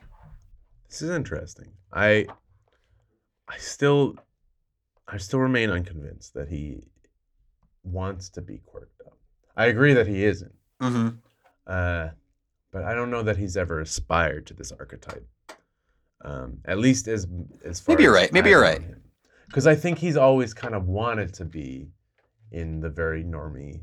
he's he's definitely i mean you know this is actually a good point because wanna, wanting to be a quirked up white boy is sort of aspiring to have a little bit of like underground credibility yeah. having like an authenticity maybe like what does Yeah, it yeah. mean to to want to be quirked up rather than just being it Yeah, he's he's been to and maybe not this isn't his intention so much, but like celebrities because he's been a huge celebrity since he was what like 14. pretty much Uh I think be- celebrities like that have their image defined for them by management and handlers and and by the yada, yada, public yada. Yeah. And so it really takes a lot to break that. It takes a lot of effort, which is why, you know, I will give it to Harry Styles in this sense because he, you know, at post One Direction, he has very much defined himself and A degree of career. autonomy. Yeah, yeah. Um, even if it does feel performative at times. And I, again, I'm not even accusing him of, of performative queerness. I'm just saying his. I'm accusing him of, of performative quirkiness. yes that's there's a difference different keyword. the q in lgbtq stands for quirked up. Quirked up plus. uh, but yeah, um, but yeah, int- a valid shout nonetheless Mhm, to Justin Bieber. Um, I think he's just he's such such, such a quintessential white boy, and especially such a quintessentially like sexual and sexualized white boy that I mean I'd be remiss to not mention him at all in this episode. yeah, yeah, yeah. Um, but yeah, you know that's that's him. There was one person that had just popped into my mind more as a wannabe, but now I'm blanking. Hmm. Uh, Put it in post. Yeah. All right. So honorable mentions. These these are they're not white. They're not boys. Well, they, they could be boys. They're right. either not white or not boys hmm or both. That you know, if they were white boys, then they'd fit this, and they're probably fine with not being white boys. Sure. But they're certainly quirked up. And part of their quirkiness and part of their sexual style might even come from not being white boys. They're quirked up. They're goaded with the sauce. They're busting it down sexual. I, I think I'm gonna I'm gonna kick it off with someone who we already mentioned, Mr. Prince. Mr. Mr. Mr. Prince. Mr. Prince. the, the, the I, uh, you know, I, it's inarguable. He, inarguable. He was absolutely good with the sauce. He he super quirked up, um, and he his style was incredibly sexual. I think Prince is if you know, he he's he's he fits every bill but the white You think bill. Prince was sexual? Nothing sexual about that guy to me at all. Zero. um, so uh, I think very early on in the discussions for this episode, we had talked about um, Haruki Murakami. Yeah, yeah, yeah. Um, I I definitely think like, super quirky. All his writing is really quirky. All his protagonists are so quirky. In- incredible writer, incredible novelist. Yeah. Toru, I wrote down Toru Okada, the protagonist of uh, Wind Up Bird Chronicle, Mhm. as as a fictional character, but then I was like, oh shit, he's not white. He's Japanese. yeah, Um, but it's just because you know he writes he writes in the first person. It's very it's very like stream of consciousness that you could that you could imagine yourself if reading it, if you're a white boy like like we are reading it, you're like, oh well, this character is you know he's just is writing in the first person, but but no, this this is this is totally different. But you know, the, uh, his his characters, much like David Lynch, they're very they're very mystical. Mhm. They're very very sexual, extremely. All of his writing has an element of sexuality to it. The one problem I have with the busting it down sexual styleness Mm. of Haruki Murakami is, and Wind Up Bird Chronicle, this is an excellent example of this. A lot of his protagonists have very questionable relationships with teenage girls. Right.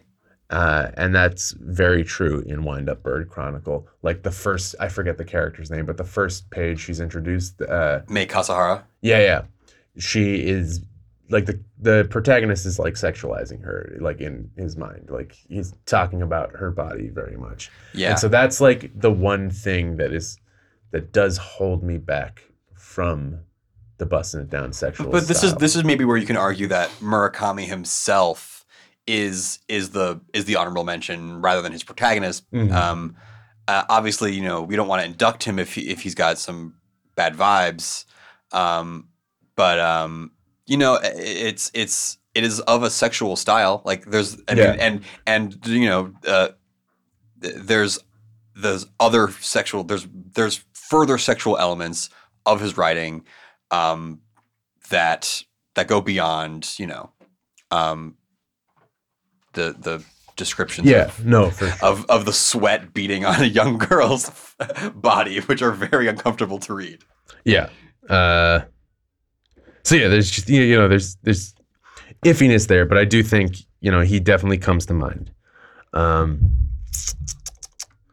who else? Who else? We mentioned Miley Cyrus. Yeah, Miley's definitely up there. Um, I had thought of a, a very very contemporary example of Steve Lacy. yeah, totally, totally, totally. Um, one hundred percent. Um, Dev Hynes, you might even say, Blood Orange guy. Um, he um, he's quirked up. I don't know if he really. I mean, I think he busted down kind of sexually. Um, I, I, I he's he's amazing. I But think Steve Lacy there's a sure. lot of examples now of Yeah. Like non-white boys who Who are quirked who, up? fill, who fit the three criteria. Frank Ocean. Yeah. Um, I because I th- I do think just in general, whiteness aside, gender aside, that this is a very we're living in an incredibly quirked up time, uh, at an age where we're all aspiring to be goaded with the sauce. We're all trying to bust it down sexual style hmm we're all we're all trying to be swagged out like that. I think, and I think that is, I think that is a pretty. If there's one, if there's one thing that can unite us, it's the, or I guess three things that can unite us all. Like that might be the thing that saves the world. Is is being is like being quirked up. With a little bit of swag. Yeah, with a little bit of swag. Again, you don't want too much swag because it just comes off as trying too hard hmm and you you know everybody's trying to fuck Yeah. you know This is this is what Joe Biden should run on in 2024. he sh- he needs to be more quirked up The quirked up white boy platform. yeah, Yeah. Bernie, Sanders, Bernie Sanders is, is a true quirked up white boy candidate. getting his car towed in cambridge Legend. yeah join the club Uh, all right have is there any other names that we should cover or should we wrap up I think we've we've exhausted the we've exhausted all white boys that have could possibly exist. Those are the only. these are the the names in, with including us, Harry and Ben. These are the only white boys. The ones that we've mentioned are the only white boys that you should ever care about, mm-hmm. and us. Banish all others from your mind. Don't even regard them on the street. Just where they stand. Just see nothing. and, and when you when you met, Except unless it's me, come say hi. well, no, I mean Harry, I think you you you fit all three, man. You, hey, you, hey. you're you're you're up there.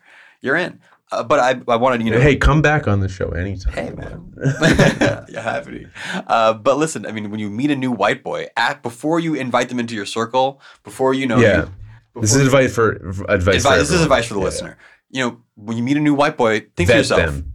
Think to yourself: Are they quirked up? Do they bust it down? And is that and they bust it down in a, se- in a sexual style? If if no to any of the three, you don't want to know them. Yeah. Yeah. Like I mean, just like waste. Don't waste your time. Don't waste your time, Queen. Queens, kings, all y'all out there. Uh, It's challenging times. it's what kind of fall is it going to be? Because I, I had seen a sign when I was in Toronto back in May. I had seen a store with a sign that it was that was a happy short king spring, Mm. and I declared it a hater summer. Oh, cool. I like that. Yeah, but now you know this is September seventh. Mm. Uh, summer The officially. autumn ends. equinox is, is fast approaching. Yeah, that's two weeks away. Yep. Uh, what kind of fall is gonna? What kind of autumn? I think we know. I'm not declaring. no, no, because because Chet Hanks said "White Boy Summer" white boy last summer. year. No, No, no, no. I mean, I'm, I mean, I and you had a hater summer. I I had a bro lit summer. I was reading a lot of uh, a lot of bro lit, Cormac McCarthy.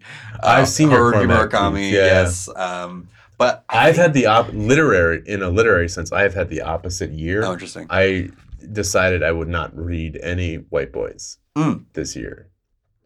Oh, oh, that's who it was. Ah, another wannabe.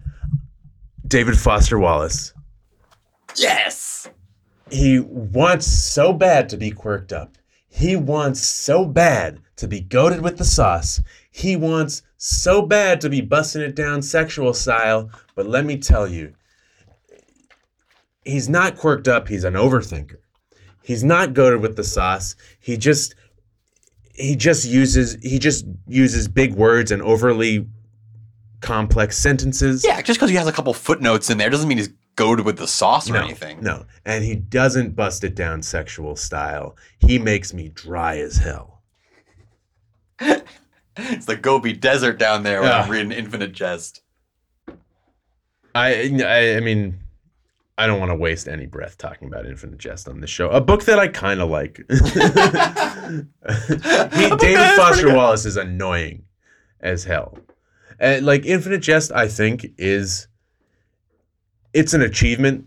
Isn't it an achievement that was worth the time? Know. That's Not for me to say. Yeah.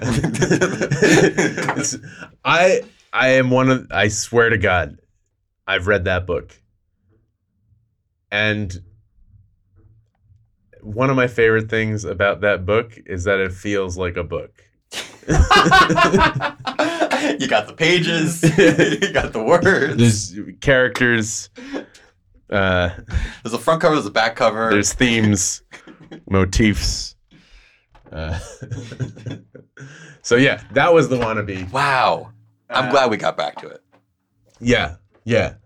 I oh, so yeah, I refused this year to read any white boys because I w- I've been reading literature for so long, and I've read so many white boys, and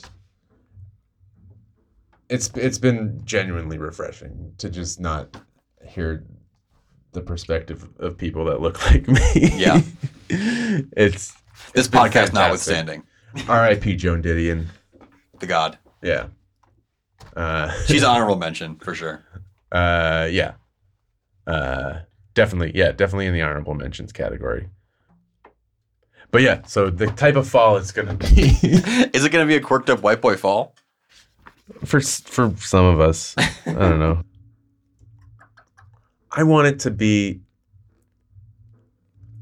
I want it to be a. I want it to be a low key. I want it to be a chill fall.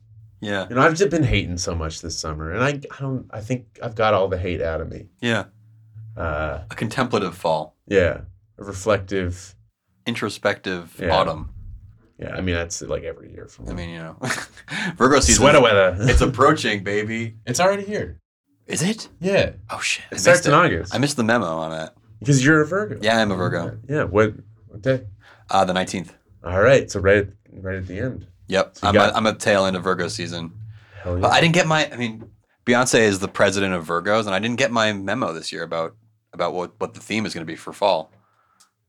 Uh, a Renaissance fall. Ain't it so? Unique. Unique. okay. Um, do you? Uh, I know you have a show coming up this weekend, but this pr- episode probably won't come out. Yeah, time. yeah. But uh, do you have anything else Oh, planned? in the yeah, sure. Um, uh, you can listen to my band if you want. Um, it's called Indoor Friends. Uh, we're on all streaming services. So, uh, yeah, check that out. Sure. That's what I'll plug. Hell yeah. and Um, also, uh, allstonpudding.com. Yes. Do not forget. Go there every day. Click on all the all the articles. They're all good. Read them all. Reread them. There's not a bad one on there. listen to this podcast, download it, make sure you're, you're following and get downloads, and uh, rate and review it.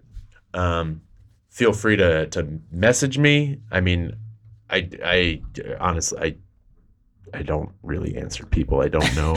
you can message, but uh, you will not get a Not even people I don't know. It's like I, I don't use social media really to communicate as like a messaging app. You're exclusively on BeReal. No, if like you don't have my phone number, then it's like, what hope do you have to talk to me? But uh, no, uh, that sounds way more antisocial than I actually am.